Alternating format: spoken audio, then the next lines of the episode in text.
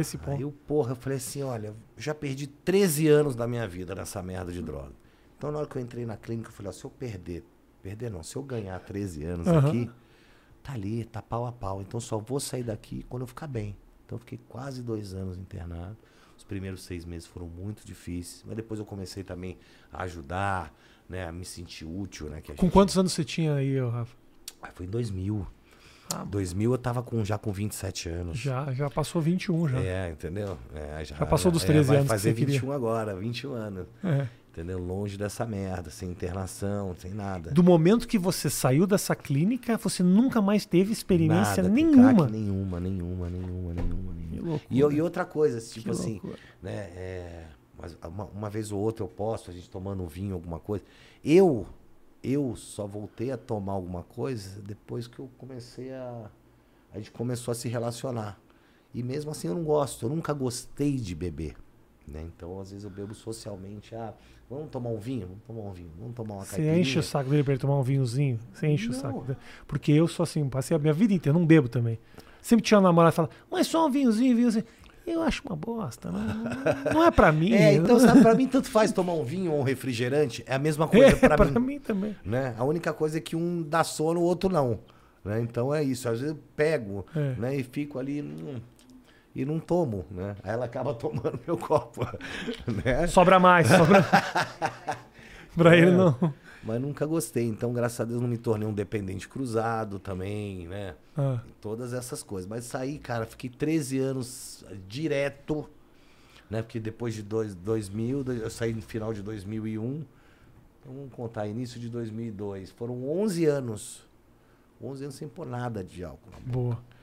Entendeu? Então nunca curti também, mas porra, saí saí bem, saí focado, saí de novo, mas é, tinha um grande problema pela frente, que era qual? Ah, A falta de confiança da, das Claro. pessoas, de credibilidade. aham. Pô, eu quero trabalhar. As pessoas, eu pisei na bola, né? As pessoas souberam que eu tive 13 anos de problema com drogas. Né? Então as pessoas não queriam abrir as portas, não queriam nem arriscar. Sim. Né? Abria uma frestinha assim, olhava e fechava. Uhum. Né? E eu tive esse problema também com a minha mãe. Né? Dentro de casa mesmo. Dentro de casa. Que foi a outra, acho que a parte mais difícil depois de ficar quase dois anos internado. Foi recuperar A confiança. a confiança e a credibilidade das pessoas. Aham. E, porra, eu saí, né, que eu nem falei pra você, final de, de 2001, 2002. Meu primeiro emprego na televisão depois foi em 2010, em janeiro de 2010. Que era o quê? Que era na, com a Sônia Abrão. Como, eu comecei como produtor Aham. da Sônia. Como, como produtor da Sônia. E depois me tornei repórter lá onde eu. Meu produtor tava lá louco, falou: Rafa, você conhece televisão já? Então a Cintia tá presa no trânsito, fulano tá não sei aonde, vai lá e faz. Aí eu fui, comecei a trabalhar também como, como repórter. E aí fiquei ali com quase seis anos com a Sônia. Ela que escreveu o teu livro, Foi, inclusive, foi, né? Foi.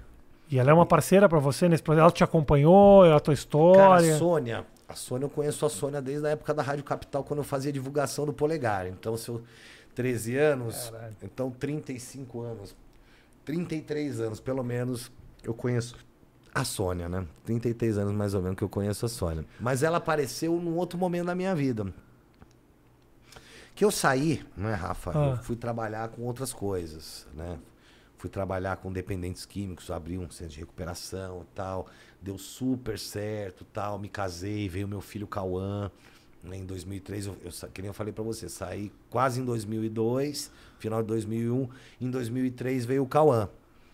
Né? Então, pô, foi uma. Eu fa- eu falo que o meu, meu, meu filho foi uma âncora, assim, É. pra mim na, na sobriedade. Sabe? Foi uma âncora pra mim na sobriedade, que falou, meu, deu, né? Já deu, já foi muito louco. Não Com quantos anos ele mais. tá agora? Quantos anos teu filho tá? Fez 18 agora. E aí te dá uma agonia do tipo, vai pra balada, Não, cara, porque vai ele, pra. Ele, Ele, ele conhece a tua história, ele sabe ele de tem tudo. bode de droga. Hã? Ele tem mó bode de droga. Ele tem bode, Bom. bode, bode mesmo de eu deixar ele numa festinha, ele me ligar e falar, pai, vem me buscar. É. Mó cheiro de maconha aqui, todo mundo fumando la- lança-perfume, Aham. cheirando lança-perfume. Não quero ficar nessa merda. Eu vou lá e Boa. busco. Porque ele sabe, como você falou, né? Ele acompanha, acompanhou na internet e ele viu todo o sofrimento que eu passei e todas as perdas que eu tive. Claro. Então, cara, ele tomou um, um bode gigantesco de. É uma de história bola. que ele conhece, mas que não fez parte da vida dele, porque você- ele nasceu, você já estava longe da, da- Isso, exatamente. Então é, ele tem bode, porque ele fala, ele associa, acho que né, no subconsciente dele, fala, pô, foi essa merda que quase matou meu pai, entendeu? Foi isso que